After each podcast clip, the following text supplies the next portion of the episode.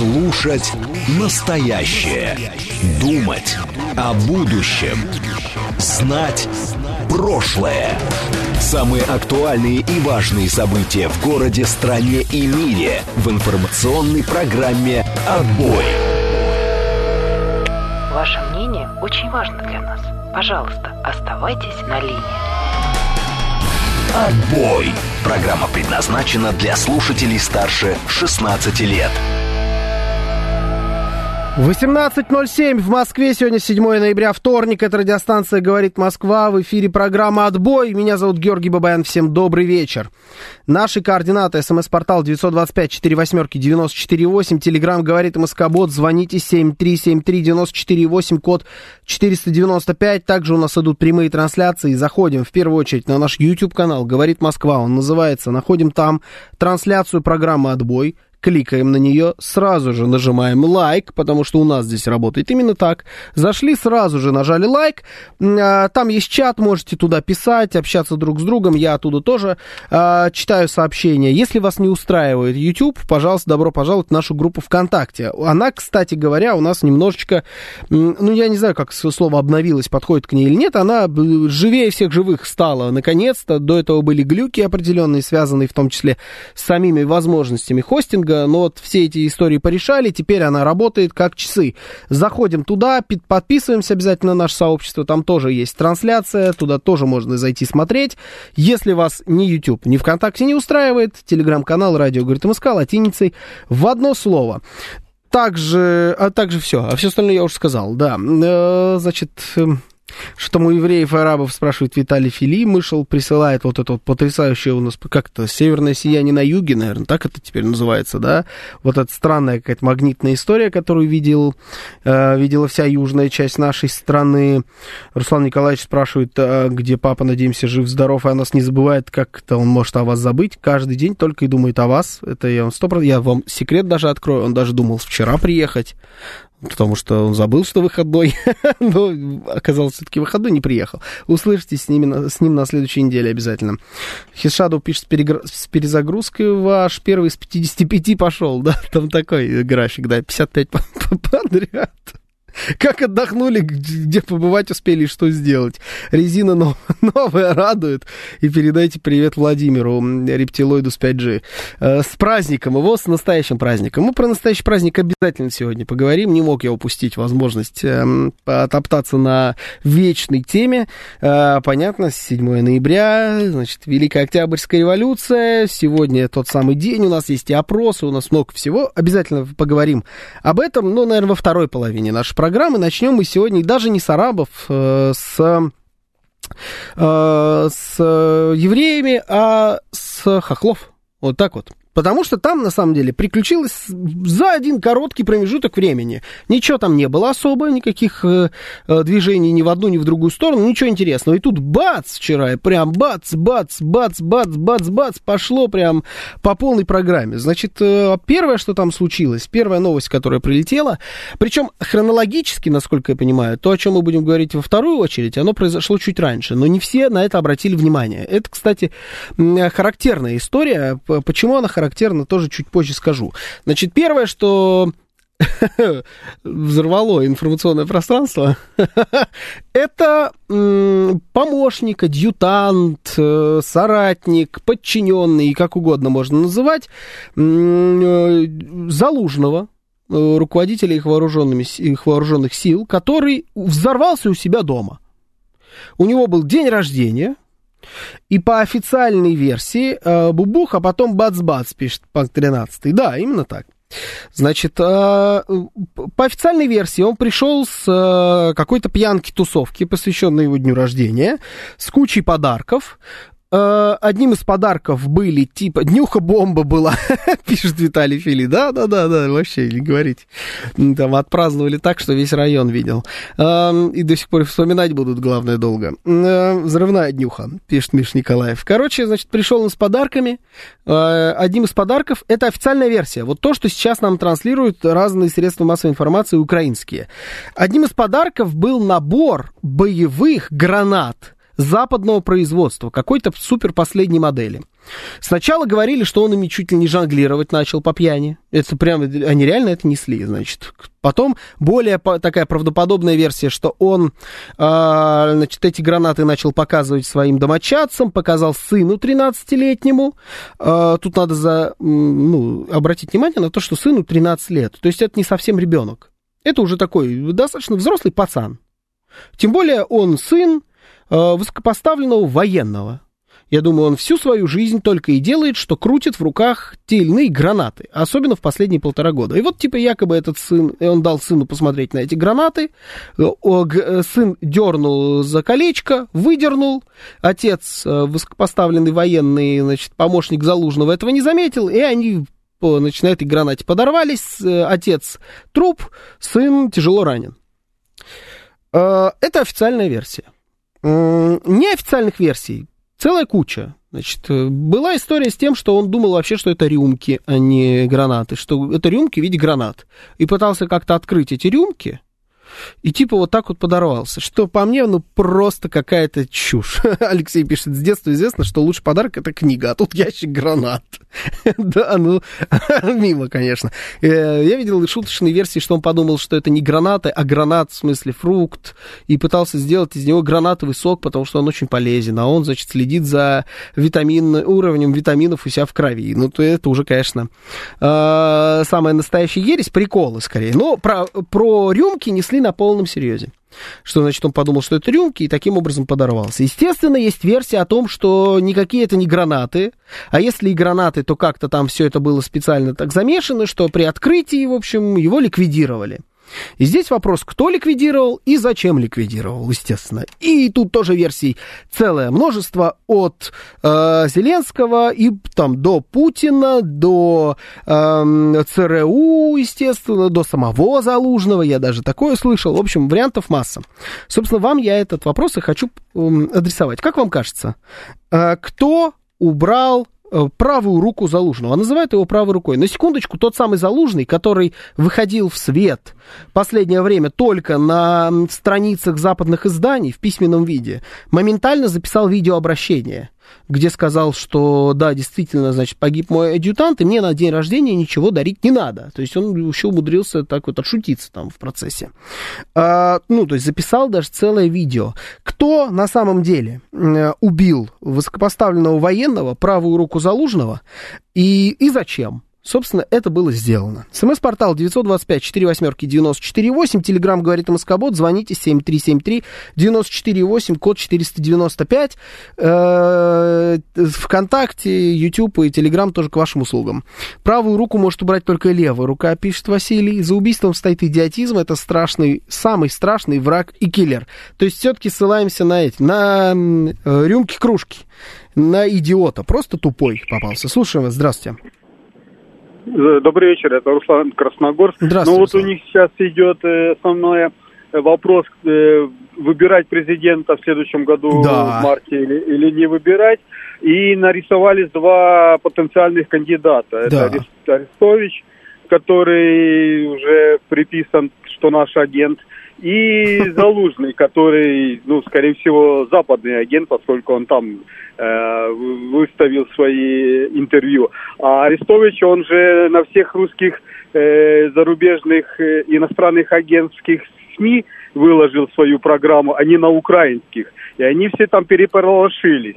И мне кажется, это просто, ну вот, э, самый простой метод, то есть, чтобы на них не заподозрили, ну, вот решили месседж послать, что если будете лезть в президенты, то вот вам подарочки. И поэтому он и ответил, мне подарочков не надо. Ну, все он понял, значит, никаких подарочков ему не будет. И президенты он пока рваться тоже не будет. Ну, все, все понятно угу. с ними. Понятно. Значит, это команда Зеленского намекает Залужному. А, и это, наверное, тот самый вариант, которого придерживаюсь я. Он самый на поверхности, но за него говорит уж больно много фактов. Действительно, да, у них э, вторая история, которая хронологически произошла чуть раньше, это именно обращение очередное Зеленского в его соцсетях, записанное там на какую-то веб-камеру, как он привык это делать, э, где он сказал, что, наверное, сейчас все-таки не время проводить выборы, мы таким образом только сыграем на руку России, а это наш враг, поэтому не будем, значит, расшатывать у нас здесь внутри лодку. Почему я говорил, э, что э, надо обратить внимание, что хронологически это было чуть раньше, но это понесли чуть позже все. Это делает, это, из этого можно сделать конкретный вывод. Никто это не смотрит. Вот эти вот обращения Зеленского никто не смотрит. Об этом не было сообщений ни в наших средствах массовой информации, ни у них там. Никто, никакие телеграм-каналы это не несли. Я буквально видел в парочке телеграм-каналов у нас здесь э, вот эту вот его вырванную, значит, из контекста фразу, где он об этом говорит, такой маленький отрывок, в парочке, и при этом это не были средства массовой информации, информационное агентство и так далее. Это были личные каналы там, журналистов, военкоров и так далее. Пар, пар штук, я даже точно не помню, э, у кого конкретно я это увидел в самом начале. И даже это произошло через минут 40-50 после того, как он выложил свое видеообращение. Никто их не слушает. Вот так вот забавно получилось. Ну, ну а взрыв гранаты в доме у майора ВСУ, по-моему, он был майором, э, слышно чуть, чуть громче оказалось, мягко говоря. И вот действительно он отменил выборы. Он отменил выборы, и это вторая большая тема, связанная с Украиной, потому что у нас здесь э, накладывается сразу несколько конспирологических историй. Ведь помимо того, что он, ну и может быть не совсем конспирологических, помимо того, что он отменил выборы, он дал интервью, по-моему, CNBC или NBC кому-то, в общем, какому-то американскому каналу где он матюкался на английском языке в прямом эфире, там вообще все было хорошо, но э, там прозвучала у него такая интересная фраза, что если вы не можете дать нам денег, дайте нам тогда хотя бы кредит. А, и мы, типа, потом вернем. Ну, дайте нам, главное, денег. А, главная мысль, которую сейчас а, вкидывает Зеленский и все люди около Зеленского, это что дайте нам срочно денег, потому что у нас все заканчивается, нам нужны деньги. И обращаются они в первую очередь к американцам. Да только, на самом деле, к американцам. А американцы этих денег не дают. И э, может ли это быть такой своеобразный шантаж от Зеленского? По поводу выборов. То есть вот я выборы сейчас вообще отменил. Вы меня пытались скинуть за счет этих выборов. Я их отменяю. И будут выборы только в случае, если деньги дадите. А может быть и не дадите. То есть это ровно то, о чем мы с вами говорили на протяжении последнего года он начал шантажировать Байдена в разгар его предвыборной кампании. Это то самое, чего Байден пытался, я думаю, пытается до сих пор, от чего пытался каким-то образом откреститься. И поэтому, когда я говорил, нужны вам переговоры, пытаться выйти на переговоры, вот сейчас, осенью, потому что потом он начнет вас шантажировать. Он начал это делать уже прямо сейчас параллельно убирая тем или иным способом своих конкурентов. В первую очередь Залужного. А мы с вами на прошлой неделе выяснили, что, наверное, Залужный это единственный реальный конкурент, потому что Арестович выглядит как э, какой-то пугало, несерьезный абсолютно, несерьезный абсолютно персонаж. Он тут вообще признался в том, что он всех обманул, вводил в заблуждение, когда рассказывал, что все хорошо. И делал он это на благо, естественно, своего государства. Ну, фактически признался во вранье. А, это несерьезно, а вот Залужный очень даже кандидат, причем которого поддерживают там на Западе, и вот таким образом намекает, что я, значит, эту политическую борьбу буду вести по-своему. Согласитесь, почерк СБУ тут тоже прослеживается. Опять взрыв.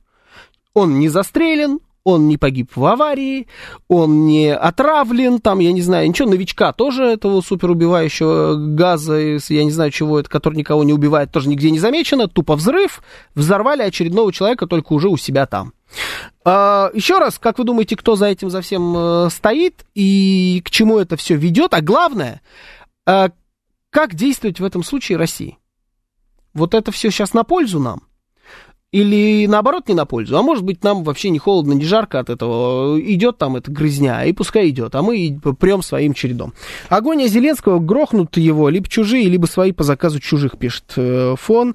А вертолеты у них кончились, видимо. А, ну вертолеты и подороже, слушайте, чем гранаты или рюмки в виде гранат. В смысле шантаж? У меня страна в заложниках, я всех поубиваю, пишет Панк 13. У него сейчас в заложниках не столько его страна, сколько предвыборная кампания Байдена. Потому что он может так гадить и гадить до бесконечности. Вот сейчас он, это же прямое неподчинение. Американцы прямым текстом говорили, нам нужны выборы, проводите выборы. Для чего они хотели эти выборы провести? Для того, чтобы легитими... легитимизировать власть Зеленского или, что скорее, а, поменять его на кого-то, кто более договороспособен и держит себя в штанишках? Э, это как бы они в открытую не заявляли, но про выборы говорили везде, не скрывая этого. Он сейчас выходит и говорит, выборов не будет. Выборы проводить отказываюсь. Идет против американцев. Говорит, дайте мне денег. Шантаж? По мне шантаж с чистой воды. Слушаю вас. Здравствуйте. Добрый вечер, в эфире. Алло, здравствуйте. Здравствуйте. А стоит за всем за этим обычная пьяная бравада, граничащая с идиотизмом. Вот. И не надо никакой конспирологии. Просто чувак решил угу. побравировать этими гранатами. Что-то пошло не так и взрыв. Угу. Все очень просто. Вот. Залужный, не залужный выбор. Да я вас умоляю. Майор штабной. Какой высокопоставленный военный. Угу. Он, не, он не командир, а, не боевой офицер, а обычный адъютант. Угу. Не, не, не, просто пьяная, тупая бравада. Вот, угу. если бы это, это, скажу так, что э, в воинских частях исключаются часто, сплошь и рядом. Просто, ну, а, человек такого уровня, поэтому об этом говорят. Вот и все. Угу. Понятно. Значит, это просто пьяная история, просто бухой майор э, понтовался перед своим сыном гранатами. Ну, не знаю, мне кажется, очень прохладно. Очень прохладно звучит эта версия, потому что, ну, каким бы он штабной, не штабной, да какой угодно. Я думаю, он этих гранат перетрогал за свою жизнь, миллион штук. Он абсолютно точно, это если мы сейчас про рюмки говорим, абсолютно точно может отличить рюмку от боевой гранаты. Это раз. Два, ну, настолько быть э, пьяным, чтобы взорвать случайно гранату у себя дома в присутствии детей и жены, ну, не знаю, ну, теоретически, конечно, возможно. Ну, звучит, на мой взгляд, еще раз повторюсь, прохладно. Но самое главное – как вовремя. Вы посмотрите на тайминги. Ведь взорвался не просто какой-нибудь там, я не знаю, эм, э, ну, я не знаю, майор, который никаким образом не связан с Залужным.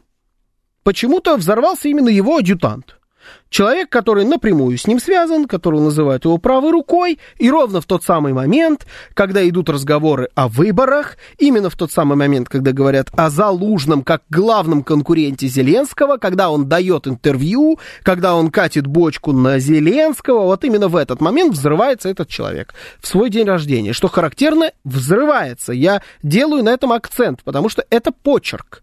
Они всех взрывают, они собаку на этом съели. Посмотрите на тех, кого взорвали они у нас здесь. Они взорвали э, Владлена Татарского, они взорвали Дарью Дугину, они пытались взорвать, э, господи, этого, как его? Посмотри, вылетел у меня из головы. Короче, они всех взрывают. Надо, не надо, они всех взрывают. И здесь взрыв.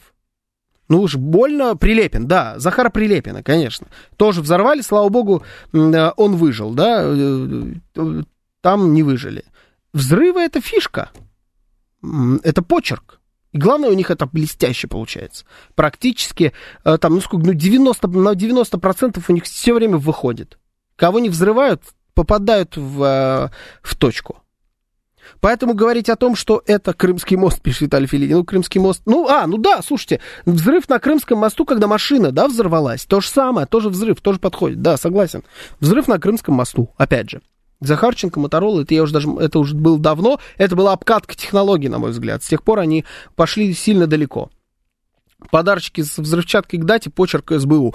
Именно так. Поэтому вот э, говорить о том, что это просто пьяная случайность, мы, конечно, можем. Но уж больно все это совпадает хорошо по времени. Слушаю вас. Здравствуйте. Добрый вечер, вы в эфире. Добрый. Алло, Георгий, вечер добрый, спасибо за эфир. Я по поводу шантажа Зеленского, вот мне интересно, вот он же денег наворовал, по-любому наворовал, и немало. Да. А деньги эти явно у него не в сумках лежат, а лежат где-то на счетах и стопудово у пиндосов. Так они в любой момент могут их заблокировать, и смысл ему этого шантажа, он эти деньги обратно не вытащит. Я вот просто связи этой не вижу, этого шантажа. Остаться здесь он все равно не останется, его либо своих лопнут, либо ну, те же самые пиндосы. Ему надо куда-то уезжать. Уезжать надо с чем-то, правильно, с деньгами. Деньги угу. заблокированы. Тупик. Я, мне кажется, это точно не шантаж его. Угу. Либо это дурость просто наркоманская, по-другому никак. Спасибо. Да, спасибо. А, по поводу значит, дурости наркоманской, это я понимаю. желание все вообще всегда валить на то, что вокруг одни сплошные идиоты. И я думаю, что часто такое бывает, что это действительно так. Но давайте попробуем рассмотреть и другие варианты. По поводу шантажа. А, что у него деньги на счетах, а не в сумках и так далее, что ему надо их где-то потом тратить. Рассуждаете в такой момент, как обыватели. На данный момент, на месте Зеленского, как бы рассуждал я.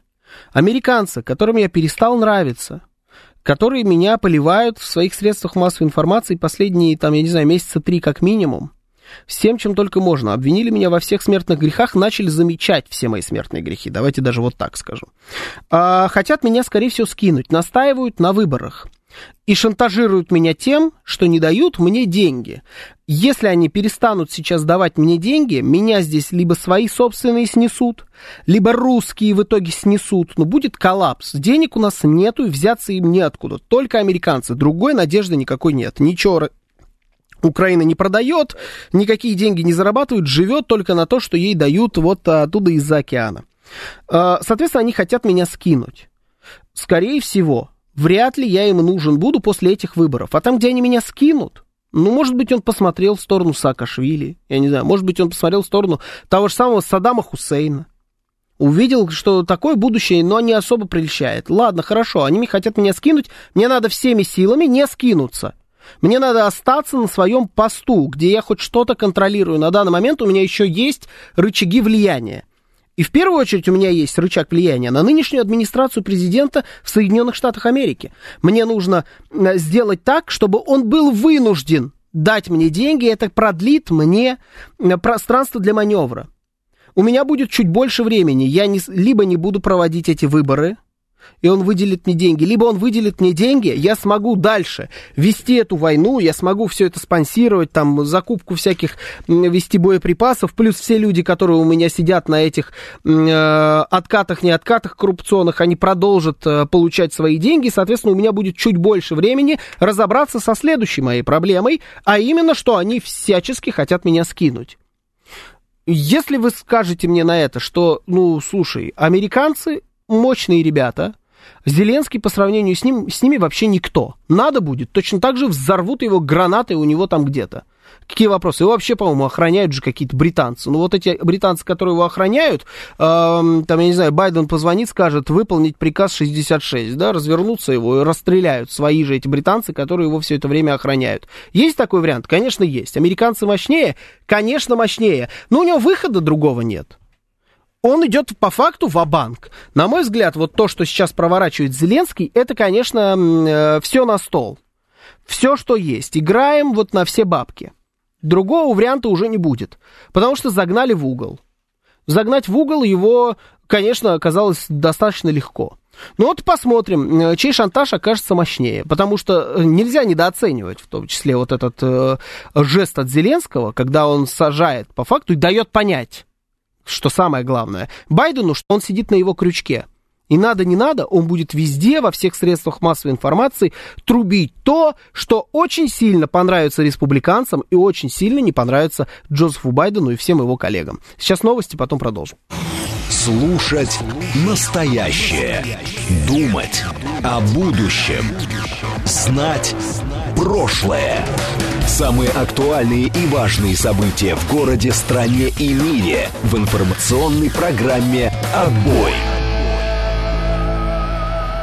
18.36 в Москве. Сегодня 7 ноября, вторник. Это радиостанция «Говорит Москва». В эфире программа «Отбой». Меня зовут Георгий Бабаян. Всем добрый вечер еще раз. Наши координаты. СМС-портал 925-48-94-8. Телеграмм говорит МСК-бот. Звоните 7373-94-8. Код 495. Также идут прямые трансляции. YouTube-канал говорит Москва. Заходим туда. Ставим обязательно лайки. Прям сразу зашли, поставили. Если вы уже зашли и не поставили, скорее исправляйтесь. Иначе, я напоминаю, э, током бьет, если не поставили. Да, это не точно, Ну, мне так говорили, мне рассказывали. А, там есть чат, туда можете писать ваши сообщения. Сейчас я почитаю, что там написали, вижу, да, большое количество сообщений. А, также идет трансляция во ВКонтакте, в Телеграм-канале «Радио говорит МСК», латиницей в одно слово. Александр пишет, на мой взгляд, вы сильно преувеличиваете влияние Зеленского на выборы в США. А, то он полностью ручной, то вдруг влиятельный сильно. По-моему, у него цуксванг, а, но уж точно не шантаж. А, насколько сильно я преувеличиваю влияние на, на выборы в Соединенных Штатах, Штатах я уже много раз объяснял, давайте сейчас попробуем коротенечко.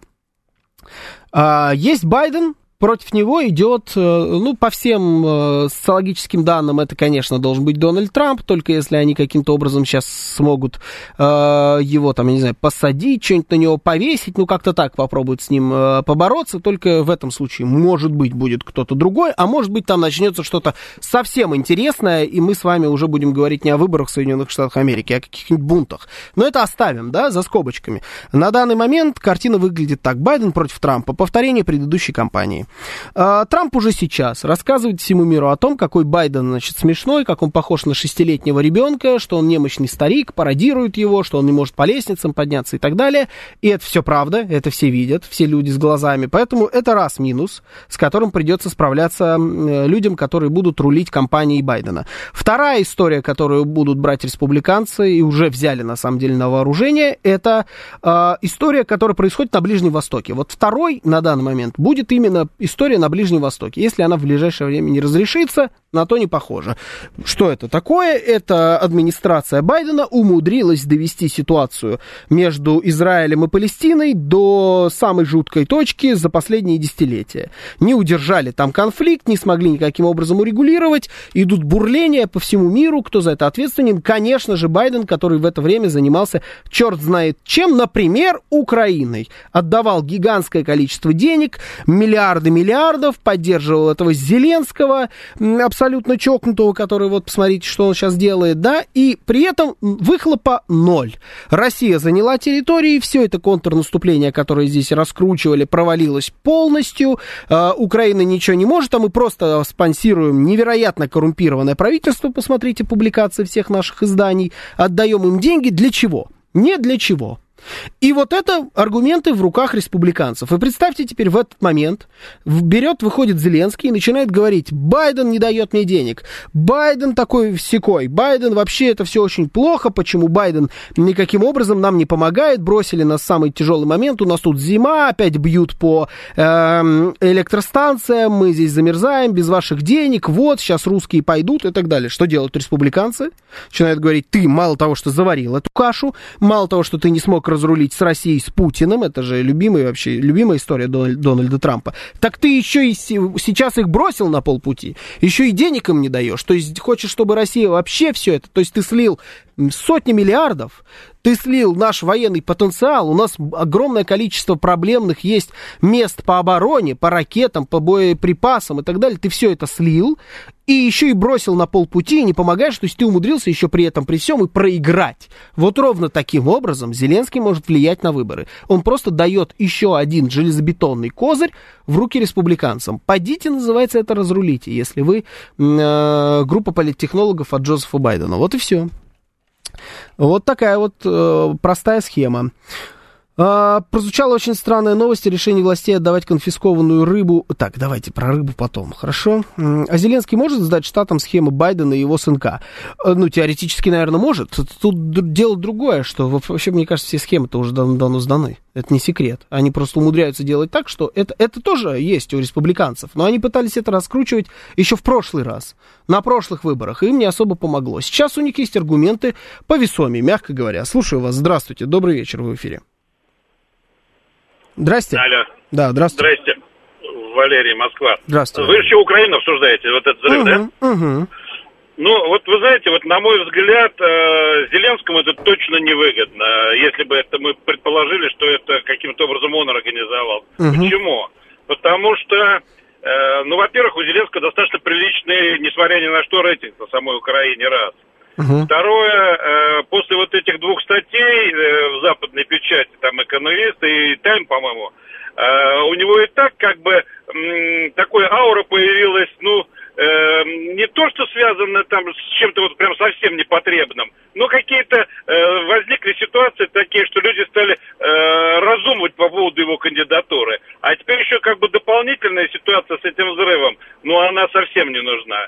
А, нужна ли эта ситуация Залужному? Может быть, но я первый раз вообще слышу, чтобы Залужный официально объявлял о том, что он собирается свою кандидатуру э, выставлять на президентские выборы. Он не объявлял. Ну, в отличие, он в отличие не. Аресту... Вот я и говорю, э, то есть э, это было бы, э, может быть, полезным ему, ну, если об убийстве вообще мы говорим с точки зрения полезности, только в этом случае, если он бы выставлял свою кандидатуру. Но он пока не объявлял и, в общем-то, постоянно, мне кажется, отмахивался от этого. Так что вот а так. как это Мне могло кажется, бы быть ему полезно, если бы он объявлял?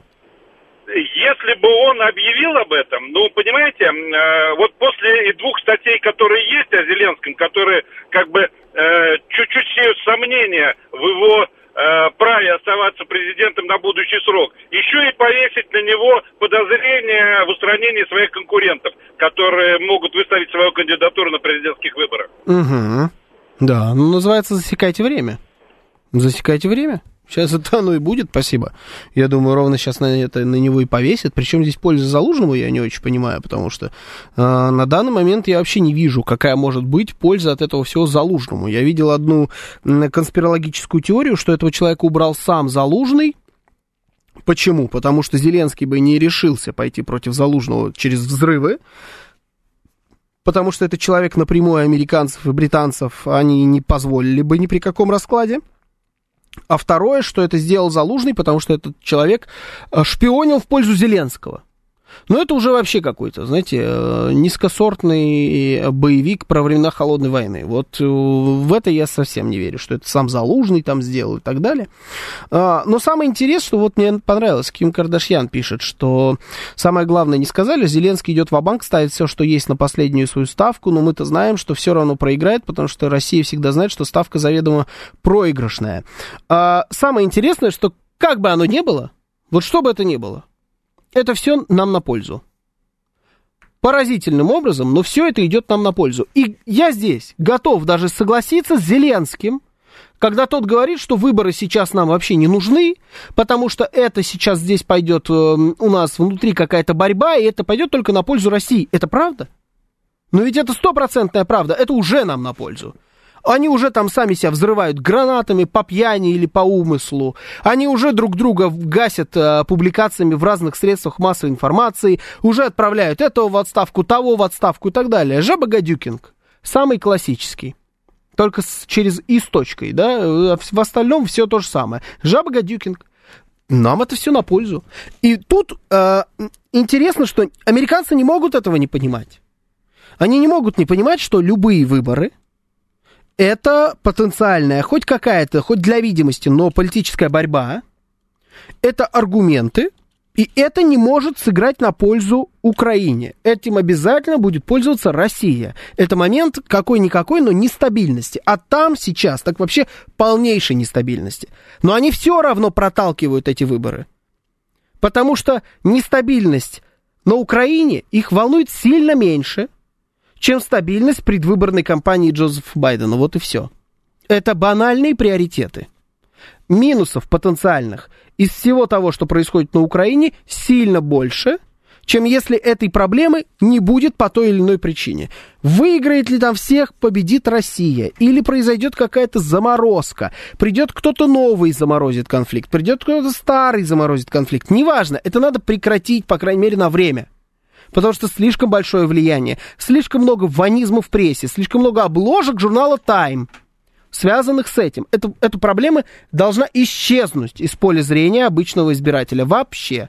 Ее не должно быть, чтобы тот человек, который на тех или иных дебатах, на своей, в своей предвыборной речи или еще что-то, заявлявший о э, проблемах, связанных с Украиной, чтобы этот человек выглядел как странный персонаж, который вспоминает о чем-то совсем далеком, например, о COVID-19. Ну, что ты вот сейчас будешь? Или вот представьте, сейчас будет, э, например, Трамп рассказывать американскому народу о, значит, э, том, как убегали, значит, американцы из Афганистана и обо всех этих сваливавших осыпавшихся с э, крыльев самолетов афганцах, которых они там побросали, о всей этой технике, которую они подарили талибам. Да это никого не волнует.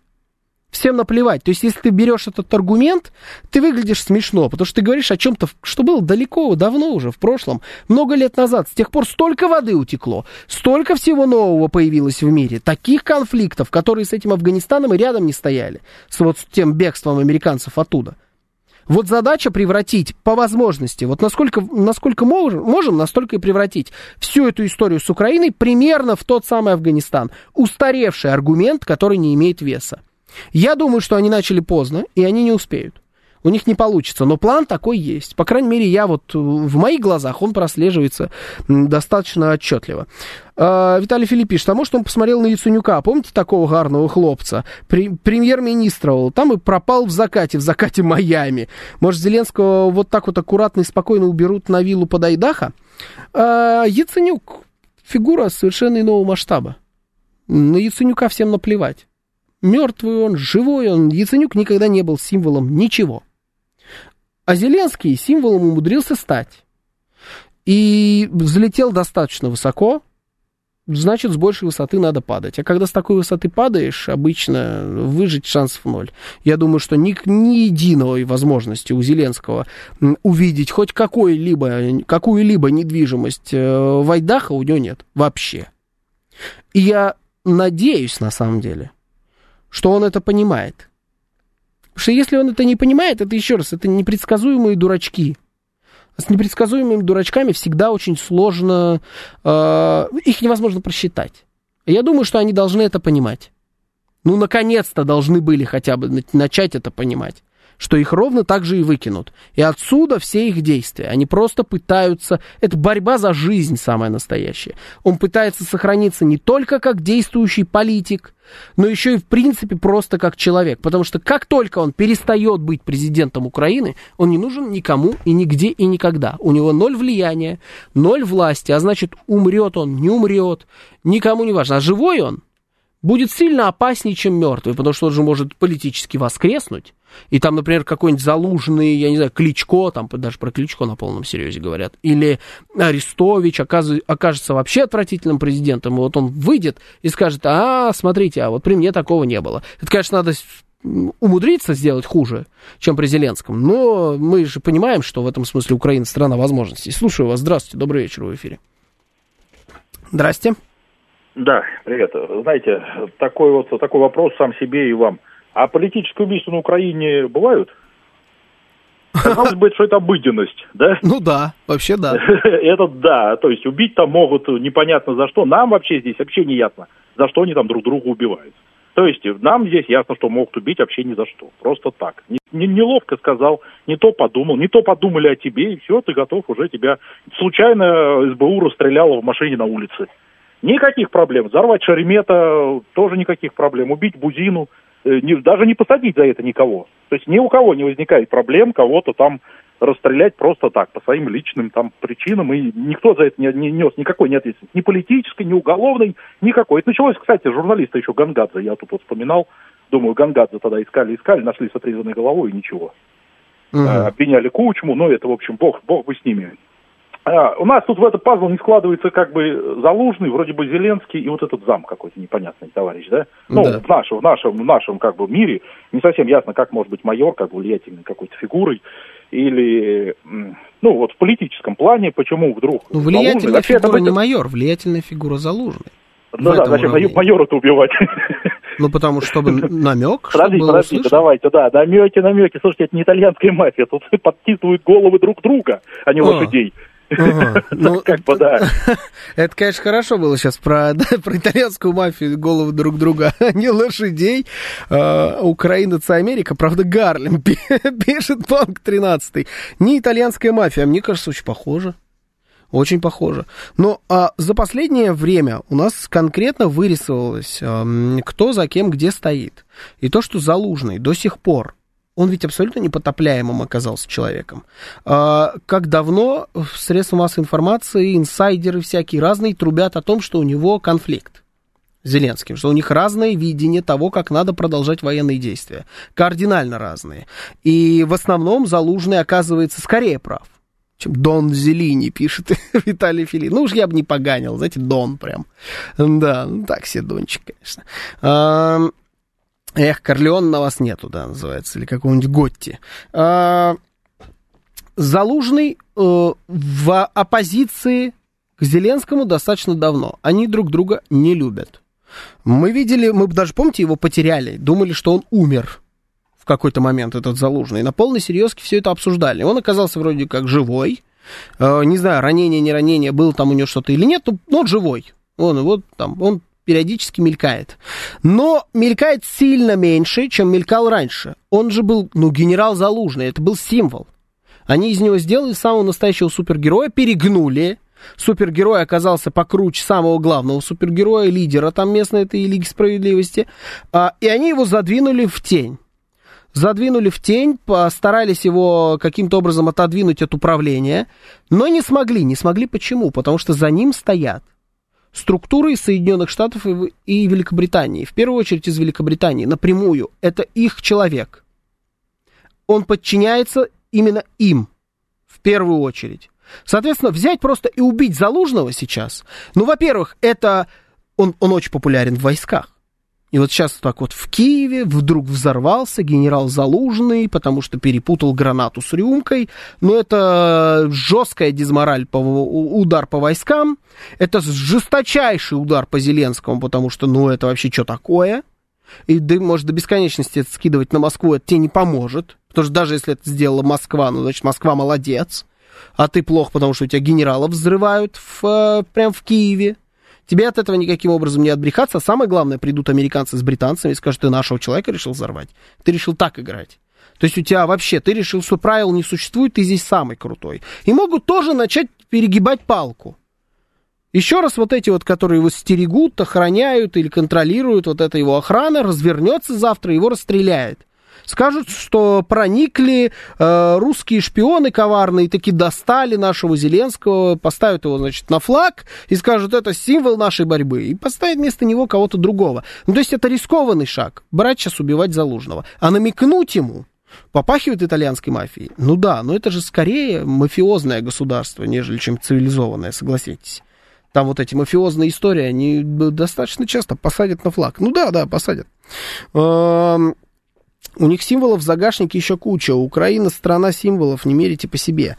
Э, у, у них символов еще куча. Ну, например, есть круче символ, чем потенциально мертвый Зеленский, который героически принял смерть от рук врага.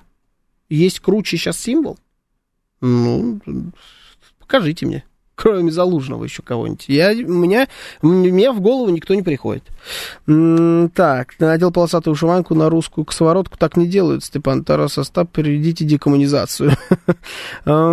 Так, эм, Министр обороны Украины предложил снять с должности Залужного. Я, это многоточие вот мне прислал. Э, я видел эту историю, но это пока какая, я не пойму, это вброс, не вброс. Там надо, знаете, с такими историями надо выждать немножко, посмотреть, как это пойдет. Я видел какую-то публикацию, там, я не знаю, то ли в запрещенных каких-то соцсетях, то ли еще где-то, э, типа от имени там какого-то человека, который, ссылаясь на источники, сказал, что предложили. Но если это будет так, то тут вообще тогда все прозрачно, и вот называется «Вернитесь ко мне мне с э, посылами про итальянскую мафию. Да, ну, надо подождать. Я думаю, что мы в ближайшее время с вами узнаем это.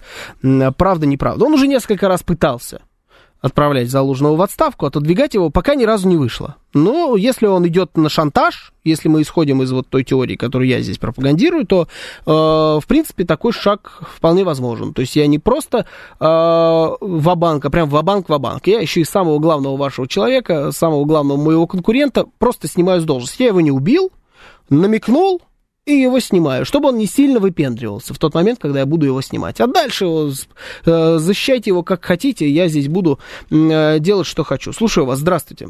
Добрый.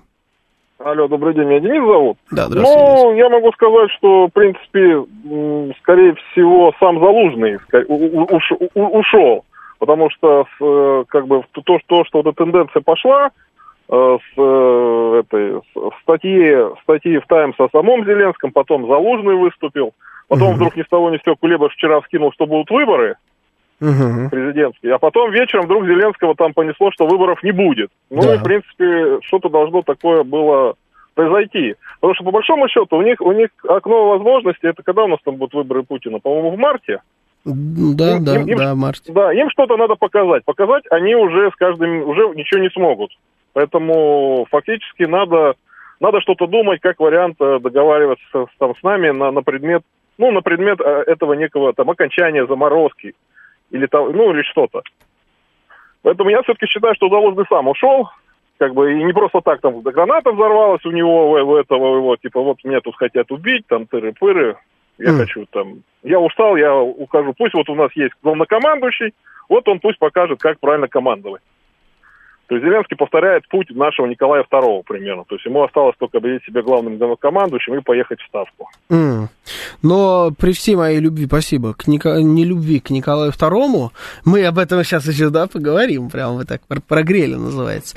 При всей моей нелюбви к Николаю II я бы вот в один ряд бы не ставил, конечно. Я понимаю, это параллель, который, который пытался подвести наш слушатель, но вот а, все-таки не настолько Николай II а, был плохой правитель, чтобы его с Зеленским сравнивать.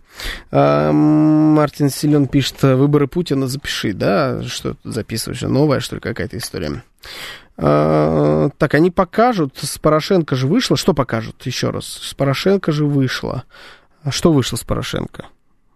Что с ним вышло? Как, как менять одного и другого? Порошенко это символ, пишет Виталий Фильд. Да какой это символ? Это вообще просто сбитый летчик. Уничтоженный абсолютно с точки зрения политики человек, ни на что не способный. И вообще никто не вспоминает. Я удивлен, что вы вспомнили сейчас эту фамилию. Кто такой Порошенко?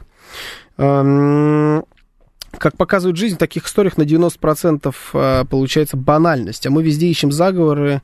А, Еще неизвестно, насколько Залужный вообще погружен в боевое планирование. Там в штабах натовцы всем рулят уже. Да здесь как раз дело, да и не в боевом планировании.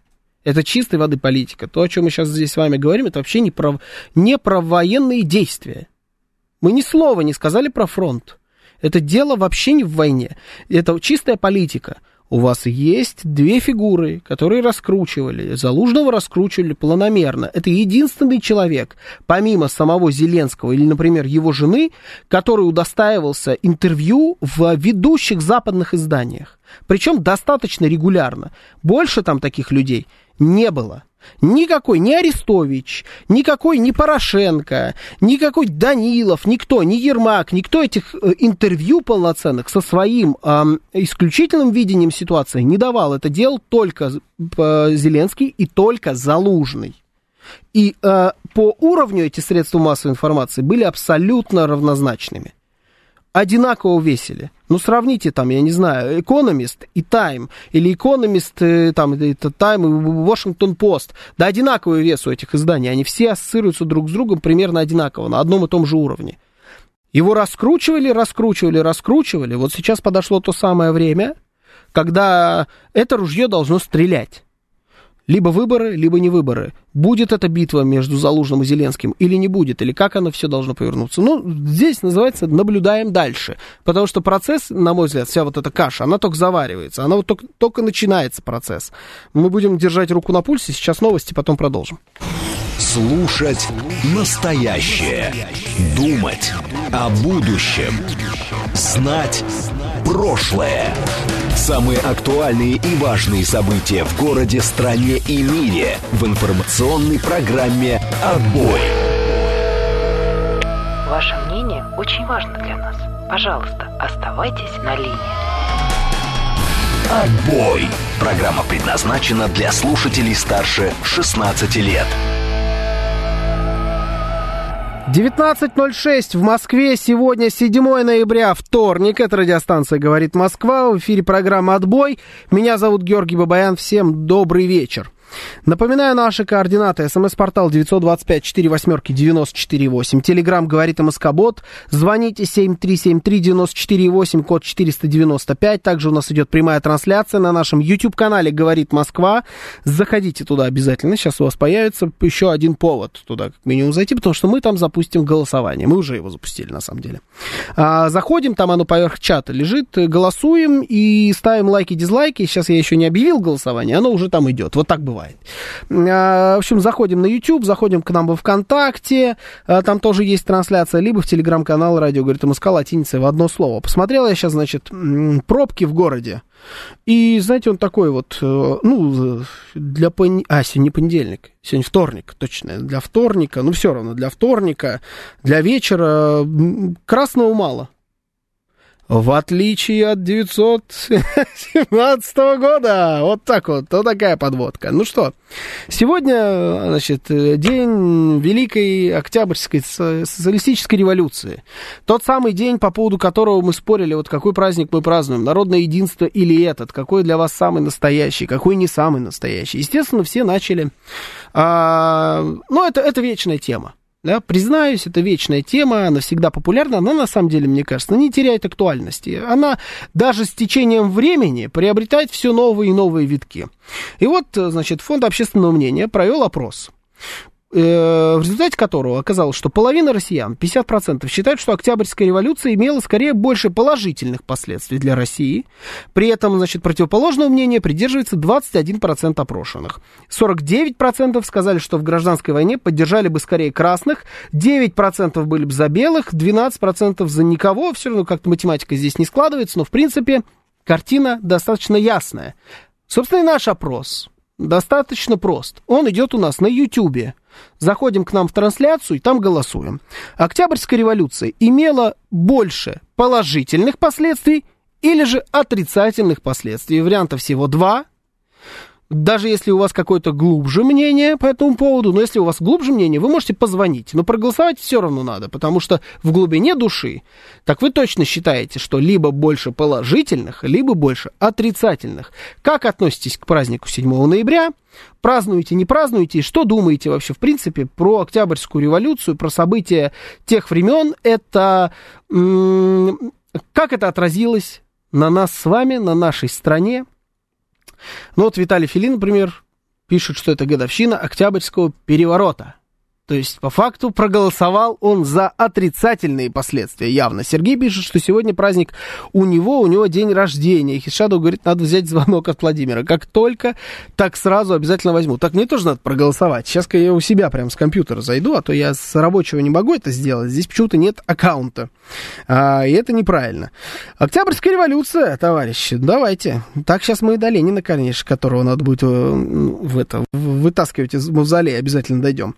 Дайте я пока голосую, возьму ваши звонки, слушаю вас. Так, э, давайте вот с вас начнем. Слушаю вас, здравствуйте. Поехали. Добрый вечер. Здравствуйте, меня зовут Инна. Я вот думаю, что мы были бы тогда обычной такой же страной, как все остальные капиталистические страны, Франция, Германия, но только была бы другая Россия. Ну, я бы, наверное, проголосовала бы как отрицательно.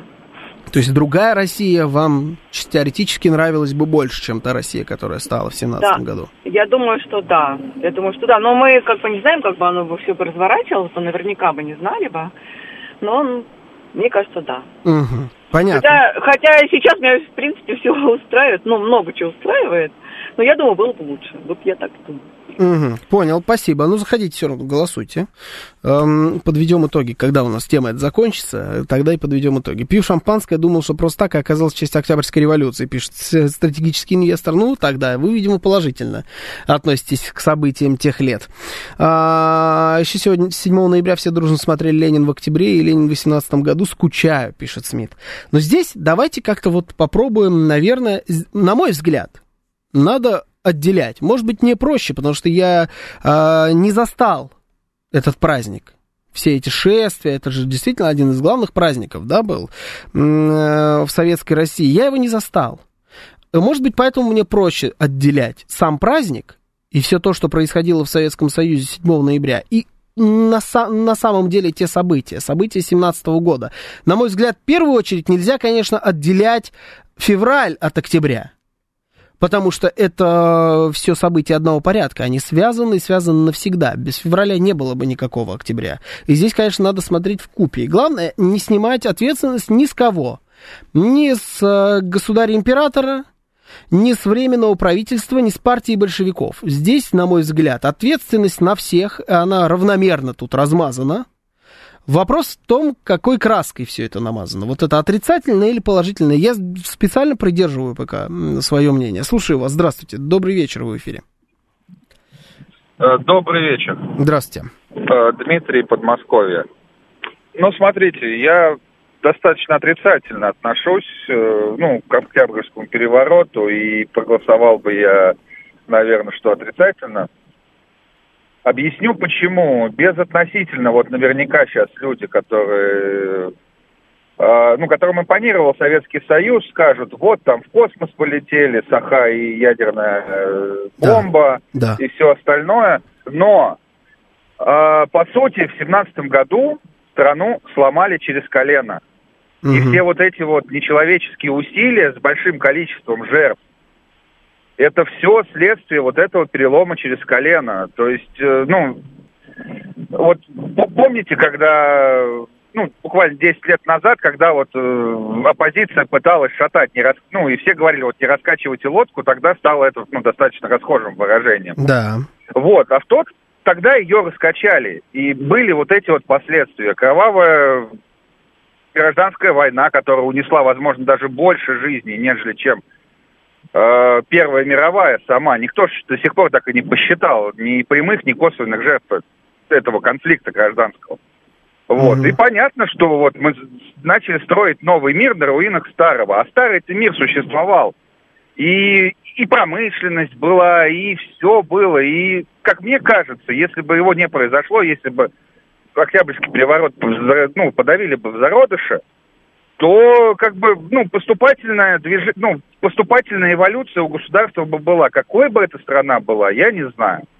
Но, мне кажется, было бы было бы лучше, если бы Октябрьского переворота не произошло. Угу, понял, спасибо. Достаточно э, такая подробная да, интерпретация событий, точнее, интерпретация видения событий, их и мнения по поводу того, что там произошло. Но вот интересно, сразу два человека, Илья и Игорь Маслов, подряд присылают сообщения. Они разные э, по тексту, но одни, и те же по смыслу. Они спрашивают вот у девушки, которая нам звонила, и которая относится скорее отрицательно, и они задают ей один и тот же вопрос. А как насчет восьмичасового рабочего дня, дачного участка, отпуск, декретный отпуск, образование? Ничего из этого у нее бы не было, если бы не октябрь 17-го. Вот так вот, говорят они. То есть надо как-то положительней. Напоминаю, опрос идет у нас на YouTube-канале. Заходим туда, сразу увидите в чате опрос. Меня попросили всегда говорить, что он идет у нас вот на YouTube. Поэтому заходим и голосуем. Пока не очень много людей проголосовало, сильно меньше даже того процента, которые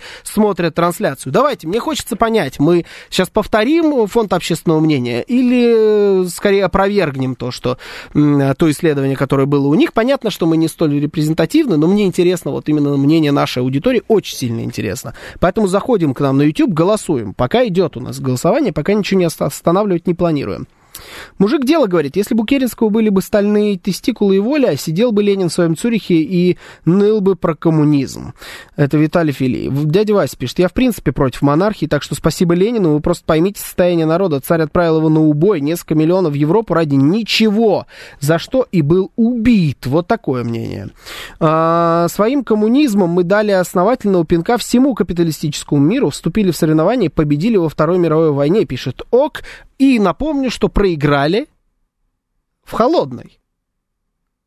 То есть пинок-то да, мы им дали пинка, действительно расшатали, это правда, действительно весь капиталистический мир, Европа в первую очередь, бояли, а потом и Соединенные Штаты боялись коммунизма, боялись этой идеи, она была невероятно популярная, и она должна была, по идее, вот тех большевиков первого поколения, да, Ленина и компания, она должна была распространиться и туда. Они боялись этого больше всего на свете.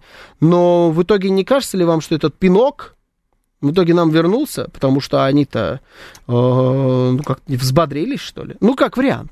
Не факт, что они только от этого взбодрились, но в итоге-то холодная война была этим социалистическим государством проиграна. Эта идея в итоге проиграла. Слушаю вас, здравствуйте. Добрый вечер. Оля, добрый день. По поводу революции. Да. Алло. Именно, да. Ну, это было революции. Я считаю, что октябрь это был, это был э, положительный итог, потому что, по большому счету, мы бы в семнадцатом году, если бы это то, то, то, то, что продолжалось, мы бы получили 91-й, плюс э, еще более ну, в более худшем варианте, потому что все бы разбежалось, все бы разлетелось, потому что уже у нас получилась Донская республика, у нас получилась Дальневосточная республика тогда, угу. и фактически, да, собрать страну могло, можно было только вот под этой идеей. Угу. Другое дело, что как бы это все рухнуло. Ну, извините, например, голландская революция шла 80 лет. Поэтому, да, да, что-то ну, попытались, ну, на этом историческом этапе не получилось. Но тот же, как, восьмичасовой рабочий день, декретный отпуск, все остальное, это все-таки большевики. Угу. Да-да-да, понял, понял. Хорошо, голосуем. На YouTube идет голосование. Вот тут он Бабента пишет, что не вижу в Телеграме голосования. Нет его в Телеграме, оно на YouTube. А, многие не знают историю. Николай уже не был абсолютным монархом, а больше становился конституционным. Имеется в виду еще до февральский. Да? Вот я почему говорю, что здесь нельзя отрывать.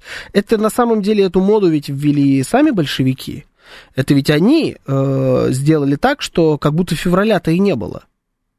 И я думаю, что многие здесь со мной согласятся, из тех, кто проходил эти, этот период истории в школе, что многие не знали ни о каком феврале. О нем умалчивали, но сейчас-то мы все знаем, как развивались события. Нет никаких секретов, и поэтому надо э, рассматривать эту историю э, в купе. Безусловно. И нельзя отделить октябрь от февраля. Это одна и та же революция. Просто это был длительный процесс. С момента отказа эм, э, императора от своего поста, отречения, которое было проведено тоже там, это отдельная история, что он не имел права отрекаться от, э, за сына. Э, то есть, ну, давайте так, от предательства там дома Романовых, на мой взгляд, это предательство в чистом виде, то, что совершил Николай II, предал страну. И он положил начало всем тем процессам, которые прошли, произошли потом. А, с него вины я снимать не собираюсь. А, от отречения царя до, а, собственно, начала гражданской войны это все один и тот же период. Это период большой революции в российском государстве. Вот и все. Поэтому я даже когда я когда и голосовал здесь у нас в голосовании на YouTube, и когда э, с вами говорю там и свою какую-то позицию пытался изложить, я ее еще пока не изложил до конца, но я думаю уже понятно, плюс-минус, как я к этому отношусь. Я держу в голове все эти события. Не беру конкретно только октябрь. На мой взгляд, это все одно и то же. Насколько помню, после революции произошел рост промышленности в десятки раз за относительно короткие сроки. Проголосовал на YouTube, пишет Дмитрий Фауст. Произошел рост промышленности за относительно короткие сроки чуть позже, уже после революции, после гражданской войны. Да, тогда произошел. А, но это уже, на мой взгляд, событие другого порядка. Это уже было, была немножко другая страна. Если мы берем а, то, что задумывал Ленин, и то, к чему все привел Сталин, это разные вещи. Э, одно, конечно, выросло из другого, но тем не менее это уже про другое. 914 положил начало, а если реально, то 861 пишет Дэн. Но это вы глубоко заглядываете. Революция обязательно была нужна, иначе не было бы вообще России. Царь на тот момент времени уже сник, пишет Поливер 80 Ну а что у нас редко были цари, которые ну, какие-то были ни рыба, ни мясо? Редко такое, что ли, происходило? Да нет, ну бывало. Э, короче говоря, я отрицательно отношусь. Давайте, все, я раскроюсь окончательно. Я отрицательно отношусь. В принципе, никогда особо этого не скрывал. На мой взгляд, это, конечно, отрицательных последствий сильно больше. Мы не можем проследить Э, будущее России, которая осталась бы там в, в рамках монархии и осталась бы империей, как оно бы развивалось. Но мы можем посмотреть на соседние монархии, э, которые были на тот момент с нами в Союзе во время Первой мировой войны. Они остались победителями, они мир делили после этого. А мы умудрились быть союзниками с теми, кто потом делил мир, но эту войну проиграть, потерять свои территории, которые потом в том числе возвращались кровью. Вот это вот один из э, таких вариантов будущего, то, как оно могло выглядеть. Мы можем посмотреть просто на другие. Некоторые из тех государств стоят до сих пор. Я намекаю, конечно, на Великобританию. Они, стоят, они до сих пор в том же самом состоянии, в котором мы были тогда. Все точно так же. И та же самая династия у них там правит, и тот же самый политический строй, и все-все-все. А нас тряхануло с тех пор. Мама, не горюй, как? Целых несколько раз. И продолжает, на самом деле, трясти до сих пор. Ведь то, что мы сейчас с вами обсуждаем, э, что Украина, это Ленин, это Ленин сделал Украину и так далее. Вот то, как большевики потом краили э, империю, вот не, не пожинаем ли мы сейчас плоды всего того, что тогда произошло? Да, безусловно, пожинаем. Это оно и есть. Поэтому я даже вот то, что сейчас происходит на Украине, записываю впоследствии Октябрьской революции и Февральской революции. Еще раз, для меня это одно и то же. И те, и те, конечно, преследовали свои какие-то цели. И с точки зрения того, что там Ленин немецкий шпион или еще что-то, Ленин, ну, брал деньги у немцев, ну, брал, конечно. И в итоге с ними мир э, сепаратный-то заключить заключил. Но Ленин бы деньги взял у кого угодно. Сам дьявол бы к нему пришел, если бы дал ему деньги тогда, он бы у него взял. А потом точно так же бы с удовольствием всех этих немцев кинул. Если бы надо было дальше революцию делать уже в Германии, он бы там сделал спокойно эту революцию, даже бы не дрогнул, понимаете? У Ленин был человеком идеи фанатиком в своем, в своем роде, на самом деле. Самый настоящий фанатик. Он, собственно, вот свою фанатичную идею воплотил в жизнь. Здесь какие к нему могут быть претензии? Просто вопрос в том, к чему это привело страну. Временное правительство это вообще сборище посмешищ самых настоящих. К сожалению, ну вот такой, такой период истории приключился у нас э, у нашей страны. Вот в, одно и то же, в, одно, в один и тот же временной промежуток столкнулась наша страна с несколькими сразу личностями, которые были... Кто-то недостаточно амбициозен, кто-то слишком амбициозен, но при этом не оправдал ожиданий, а кто-то и амбициозен, и, в принципе, ожидания оправдались, но только вот эти оправдания, на мой взгляд, вышли скорее боком нашей стране, э, нежели не боком. Про все эти вот э, декретный отпуск, восьмичасовой рабочий день и так далее, это все, да, это все прекрасно, это можно э, там до бесконечности, но если глобально будем смотреть на вопросы и посмотрим на страны, в которых не произошло тогда революции, сильно там хуже что-то стало. Может быть, там какой-то рабочий день другой, или декретных отпусков нету. Ну, то есть, понимаете, да? Советское образование, 8-часовой рабочий день, дачи и прочее, это вопрос про сослагательное наклонение. Где гарантия, что этого бы не достигли при царской власти? Да вообще нигде нет. Если бы победили в Первой мировой, или даже если бы вместо Николая престол принял Михаил, который не взял власть, мы могли бы подойти, прийти к этому. И, к слову, царское образование было ни разу не хуже знаменитого советского. Достижения раннего СССР строили люди именно с царским образованием. По итогу мы могли бы стать такой себе Швецией с монархом, парламентом, но и мощной социалочкой. Я вот, не дай бог, только главное, не Швеции. Швеция страна абсолютно не нашего масштаба. Э, я убежден, что э, мы бы точно так же мир делили э, вместе с бритами. И, возможно, пошло бы как-то вообще все в другую сторону. Я имею в виду и Вторую мировую войну, если бы империя продолжила стоять. Это была бы совершенно другая сила. Мы там самоликвидировались из мировых процессов на, целый, на целую кучу времени разбирались тут друг с другом, убивали белых и красных, сами сдали же свои территории, сами же вышли из союза, сами же развалили свои войска, это же большевики делали. Это же их агитаторы ездили по войскам и сделали так, что в итоге армия уже России Временного правительства воевать по факту отказывалась. Это же немцы в тот период придумали анекдот, что русские перед тем, как идти в атаку, голосуют потому что у них там так стало принято. Это кто сделал? Это сделали большевики. И они подписали этот абсолютно убогий сепаратный Брестский мир. Мы умудрились проиграть в войне, которую должны были выиграть, и которую все, с кем мы воевали бок о бок, в итоге выиграли.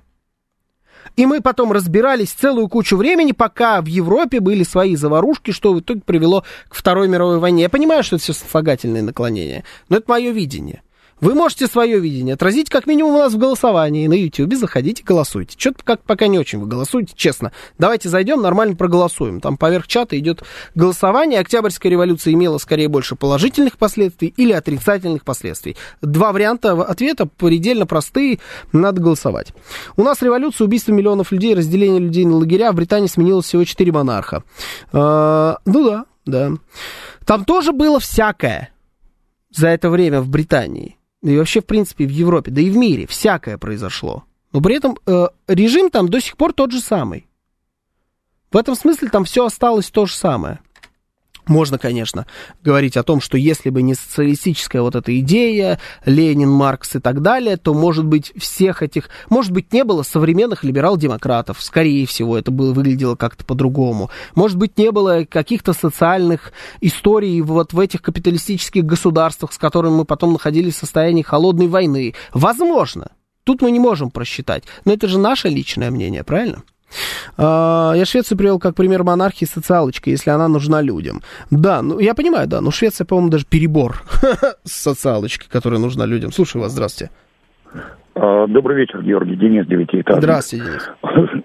Ну, чем дольше живу, тем по этому вопросу меньше хочу выбирать окоп, если честно. Угу. Если были раньше какие-то мысли по поводу какой-то стороны, то сейчас, чем больше узнаю, тем понимаю, что там виноваты были все, грубо говоря, что элиты, которые продали свою страну, ну, условно, белые, да, их назовем, давайте так, что красные со своей жестокостью, э, то есть, да, действительно развалом великого государства. Но каждый были по-своему правы. Сейчас надо это изучать, на это смотреть, занимать окоп. Сейчас окопы по другой линии идут. Вот там надо окоп выбирать. А здесь надо изучать, и как можно больше, внимательнее, и, и как бы глубже. Угу. Вот что я думаю по поводу вот этой даты и всего вот этой всей этой истории. Понял, понял. Ну, изучать абсолютно точно надо. И главное, относиться к этому надо, конечно, как просто к истории нашей страны. Это уже все было. Это фарш обратно не провернешь. Мы можем только там гипотезы какие-то выстраивать, как оно бы было. И вот Строгинский пишет, что есть такой сериал Фандорин по иноагенту Акунину, да, сделанный. Что, кстати, современный сериал. У меня вопросы, почему мы до сих пор экранизируем произведение этого человека. Но, тем не менее, там типа альтернативная реальность в наши дни, если бы, а, ну, грубо говоря, империя сохранилась. Сериал Сериал кал, честно скажу. Сериал плохой, мне не понравился. Ни актеры как играют, ни как... Идея классная, вот это вот, э, там, показать, как бы это выглядело в наши дни. Реализация отстой. Но, тем не менее, эта идея, вот она в, в, в голове у кого-то до, до сих пор живет.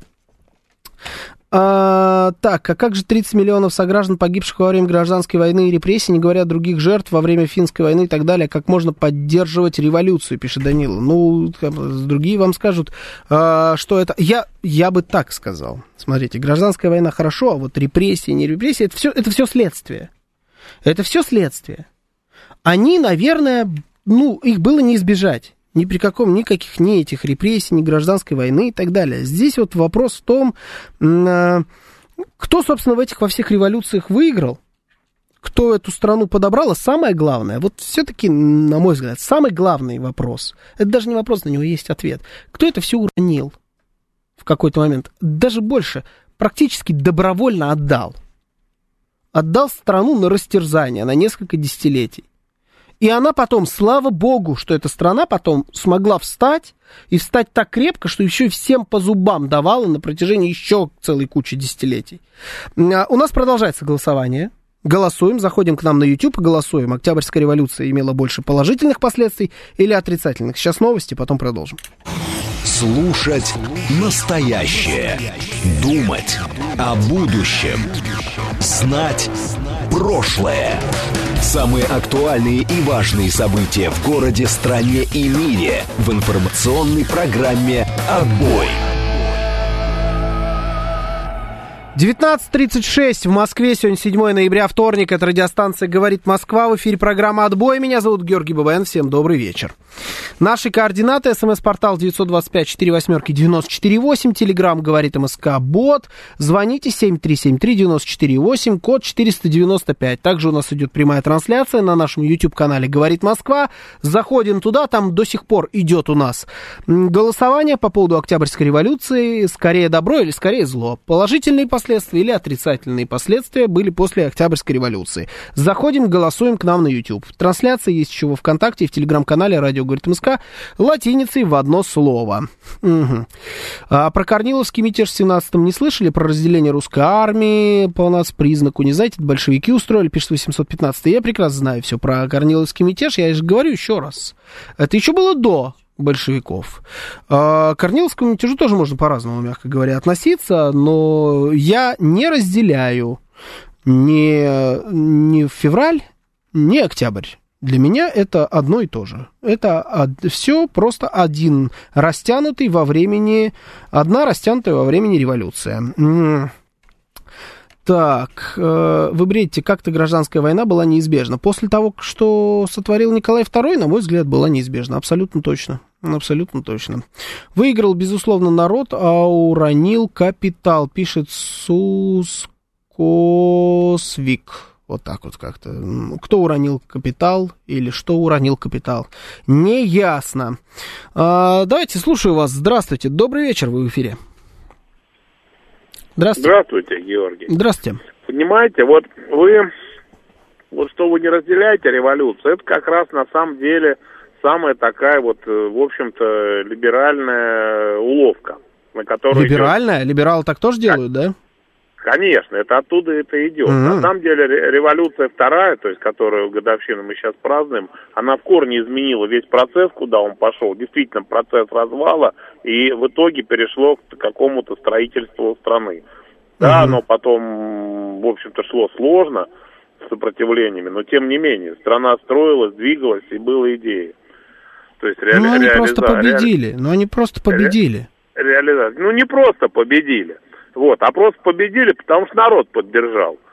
Вот. И вот вы сказали, вот, социальный восьмичасовой рабочий день, не было бы такого развития социального во всем мире, если бы не было развития в Советском Союзе. Возможно. Потому что это был показатель и понимание, к чему это для, приведет для мира капитала и все. И сейчас это всячески, в общем, пытается от, э, отрицать вот это значение – нет, я тут, я тут как раз с вами согласен. Возможно, и не было бы. Мы вообще не можем такие вещи пред, э, с вами просчитать. Может быть, и не, не было. То, что это произошло Поэтому по всему это миру, это, безусловно, и, Советский и, Союз. Да. И фактически, что э, это, еди, ну, наверное, единственное, что сделал русский народ, э, потом совет, ну, советского не было тогда, действительно, сделала Россия в таком мировом масштабе, что изменила, в общем-то, мировой весь ход истории которые мы потом благополучно, извините, зас... просрали. К вам угу. претензий в этом плане нет. Угу. У меня претензий к, к себе, как уча... участнику тех времен и тех процессов. Да, ладно, понял, хорошо, э, принято. Э, слушаю вас, здравствуйте, добрый вечер. Добрый вечер, меня зовут Анна. Здравствуйте, Анна. Ну, во-первых, я благодарна советской власти за все, что она для меня сделала. Не было бы советской власти, не было бы у меня мужа, того, который был. И не было бы у меня, конечно, высшего университетского образования, потому как крылом я не вышла, родилась я в бараке на окраине Москвы в рабочем поселке. Поэтому ни графьев, ни князьев, несмотря на мою фамилию, у меня не было в роду. Это во-первых. Во-вторых, если начинать, Георгий Романович, я прошу прощения, что задыхаюсь сегодня, то начинать надо с 2014 года. Нечего было влезать в войну. Вот не влезли бы в войну, может быть, все бы и пошло по-другому. Вы посмотрите, ведь 17-й год февраль не просто так.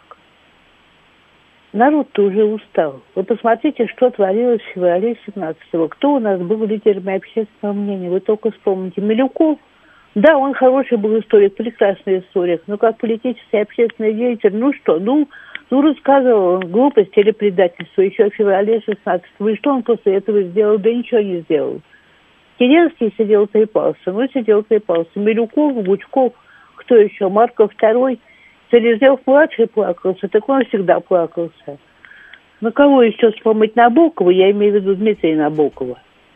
Ну, Шульгина, может быть. Ну, Ильин там что-то пописывал. Ну, что-то пописывал Тураверов. А толку-то что? Кто из них мог быть лидером общественного мнения, таким вот действительно харизматичным? Да никто. Я он когда читала документы царской охраны, угу. они были опубликованы в 95 году, двухтомник, очень симпатичный. Так вот, там, э, сама читала, там э, фотокопия, ну или ксерокопия, я не знаю как, в общем, репринтные издания с этих всех э, донесений царской, царской охранки – и написано, что офицеры царской армии еще в 17 году, в феврале, в марте, что в Москве, что в Питере, сидели в ресторанах, сухой закон на ресторан-то не распространялся, И промеж собой рассуждали, кто победит, Сашка Трепач или Володька бандит. Имея в виду Александр Федорович Керенского и Владимир Ильича Ленина. Вот все, чем занималось тогда русское офицерство, которое было здесь в тылу. А, кстати, командиров-то начали избирать в частях задолго до большевиков еще в феврале-марте 17 года. Но дело-то было хуже. Дело было в том, что народу было просто банально не на что жрать. У меня вот семья-то большая, и мама моя вынуждена была пойти работать, так же, как две ее, кто там, за локти, да, или, в общем, э, э, жены и братьев ее мужа. Потому что дед один не тянул всех. Дядя Игорь был не женат, а вот дядя Илья женат, здесь осталась жена с двумя детьми. Дядя Иван женат, осталась жена с двумя детьми. Ну и моя мама тогда тоже было две дочери 12 и 14 года. И вынуждена была пойти работать. Отец 17 в сентябре вернулся на побывку с фронта. И ехал, у него волосы на голове дыбом стали, потому что фунт ситного стоил 50 копеек. Фунт ситного 50 копеек. Единственное наличное, которое видела мама, это были 8 рублей в год, которые ей с февраля 15 года платили за Георгия третьей степени, четвертой степени моего отца. А то, что она заработала вот в этой вот своей артели, они там тянули кожаные ремни до портупей на фронт. Так наличными им не платили, им выдавали книжку, на которой они могли там в лавке межартельной что-то купить. Цены там были адские. Вот у меня эта книжка до сих пор валяется в волшебном чулане. Где химистым карандашом, где чернилами написано, что сколько стоит. Это был грабеж и разбой по большому счету, это экономический грабеж и разбой населения. Говорю, кстати, на полном серьезе. А попробуй покормить двух девок. Они же маленьким же кусок хлеба-то не дашь все. Хоть, как, хоть что-то надо девчонкам-то. У меня старшая 12-го, Анастасия, тогда была, а младшая Лидия 14-го. Мои старшие сестры. Угу. Поэтому было очень трудно. Вон э, э жена моего дяди, дядя Ивана, тетя Лиза, она надорвалась на работе. Она работала на прессе, на ткацких станках. Надорвалась и хорошо сама выжила, а детишек больше иметь не могла. А двое детей, рожденных до войны, о, и сын, и дочь померли. В 18 году в Москве был страшный тиф. И так они остались бездетными. Поэтому уж если говорить о том, что все хорошо, все замечательно было до революции, знаю я, как оно было. Мой отец, вон его братья и его сестра заканчивали ямские училища. Были у нас здесь такие женские, женское училище и мужское училище. Ямские училища они назывались. Их туда взяли, потому что они православные. А соседи нашего, он отец Рушана, соседа моего дяди Ибрагим, царство ему небесное, его туда не взяли, потому что он был магометанин. Туда брали только православных.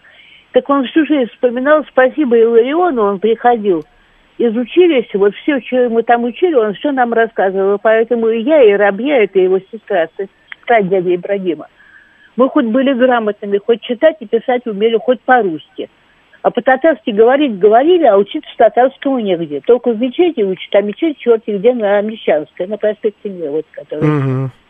Туда же каждый день ребенка-то возить не будешь, да и по пятницам не будешь дорого. На что? Поэтому... А, а замуж бы я не вышла, потому что у нас ценз оседлости был. У мужа-то отец был врачом, и дед был врачом, и прадеды были купцами первой гильдии, поэтому в Москве и жили. А если бы муж был математиком, дали бы ему под зад и летел бы он из Москвы. Так как он полетел его дядя, брат моего свекра Борух, полетел в Одессу, где и погиб в результате еврейского погрома. Потому он был мостостроитель, инженер мостостроитель. А жить в Москве он не мог, поскольку евреям запрещалось вот только медикам, врачам, адвокатам и купцам первой гильдии. Все. И то 400 рублей в год платили за усып мужского пола, за каждый усып мужского пола. Это очень большие деньги по тем временам. Поэтому я и говорю, что я очень благодарна советской власти. Меня удивляет только одно, что ни о 17 годе, ни о 18 ни о 16 годе у нас почему-то никто не знает, никто не рассказывает, рассказывать и изучать не хочет. А что касается нашей иммиграции, такой хорошей, белогвардейской, которая очень быстро переместилась куда, неважно куда, в Константинополь, в Европу, неважно. Вы же посмотрите, они же там все переругались, они как вот теперешняя оппозиция, так и тогдашняя оппозиция, они же общего языка найти не могли. Попытался их Кутепов объединить, придумав слово «россияне». Так они куда Кутепову послали? Правильно, далеко. Это я имею в виду союз русских националистов генерала Кутепова, который уже в конце концов совсем с ума сошел и предлагал он использовать бактериологическое оружие против Советского Союза. Братство русской правды, вспомните. А сколько там было организаций? Десятка четыре? Это только я вот помню. То, что я знаю. А так их наверняка было больше. В общем, всех я достала. Единственное, что я хочу сказать, если у нас депутат Кузнецов, по-моему, это, э, как, союз, как называется В общем, эсер. Да-да-да. За да. правду. Вот он меморандум подписал об окончании гражданской войны. Помирил Дрозовцев с буденовцами, галиполистов с комиссарами и пыльных шлемах. Я уже все думаю, есть ум у человека или нет ума у человека. Спасибо, Анна. Да вот тут... Простите, Бога ради, за длинный звонок. Да нет, вы что, тут у меня гигантское количество сообщений о том, что вам программу надо выделять часовую срочно. Я думаю, что часовой программы здесь на самом деле не хватит. И все рады выделить. Анна не соглашается. Ну вот зато Анну можно слышать а, у нас в эфире. Все желают главное здоровья. Это действительно можно слушать до бесконечности. Я поэтому даже и не встревал никаким образом. А, так, при Николае II выросло население до 174 миллионов, ВВП выросло на 53%, образование 120 вузов, производство стали и железа 246 миллионов пудов в год, добыча нефти выросла на 262%, добыча угля, угля выросла на 702%, а вы топите за Картаова, который легализовал аборты, пишет Пазик. Вы даже себе представляете, насколько все это... Вот я не знаю, в который раз я веду э, дискуссию подобного толка, каждый раз одно и то же. Вот, э, и, видимо, нам общий язык так и не найти здесь. Знаете, вот э, и все эти цифры и про, значит, и про советское образование, и про аборт, и про, э, значит, рабочий день, и про производство стали, железа, нефти и так далее со стороны Николая II. И вот все это все до э, бесконечности, видимо, так и будет продолжаться. До сих пор вопросы тех времен, они, наверное, не решены.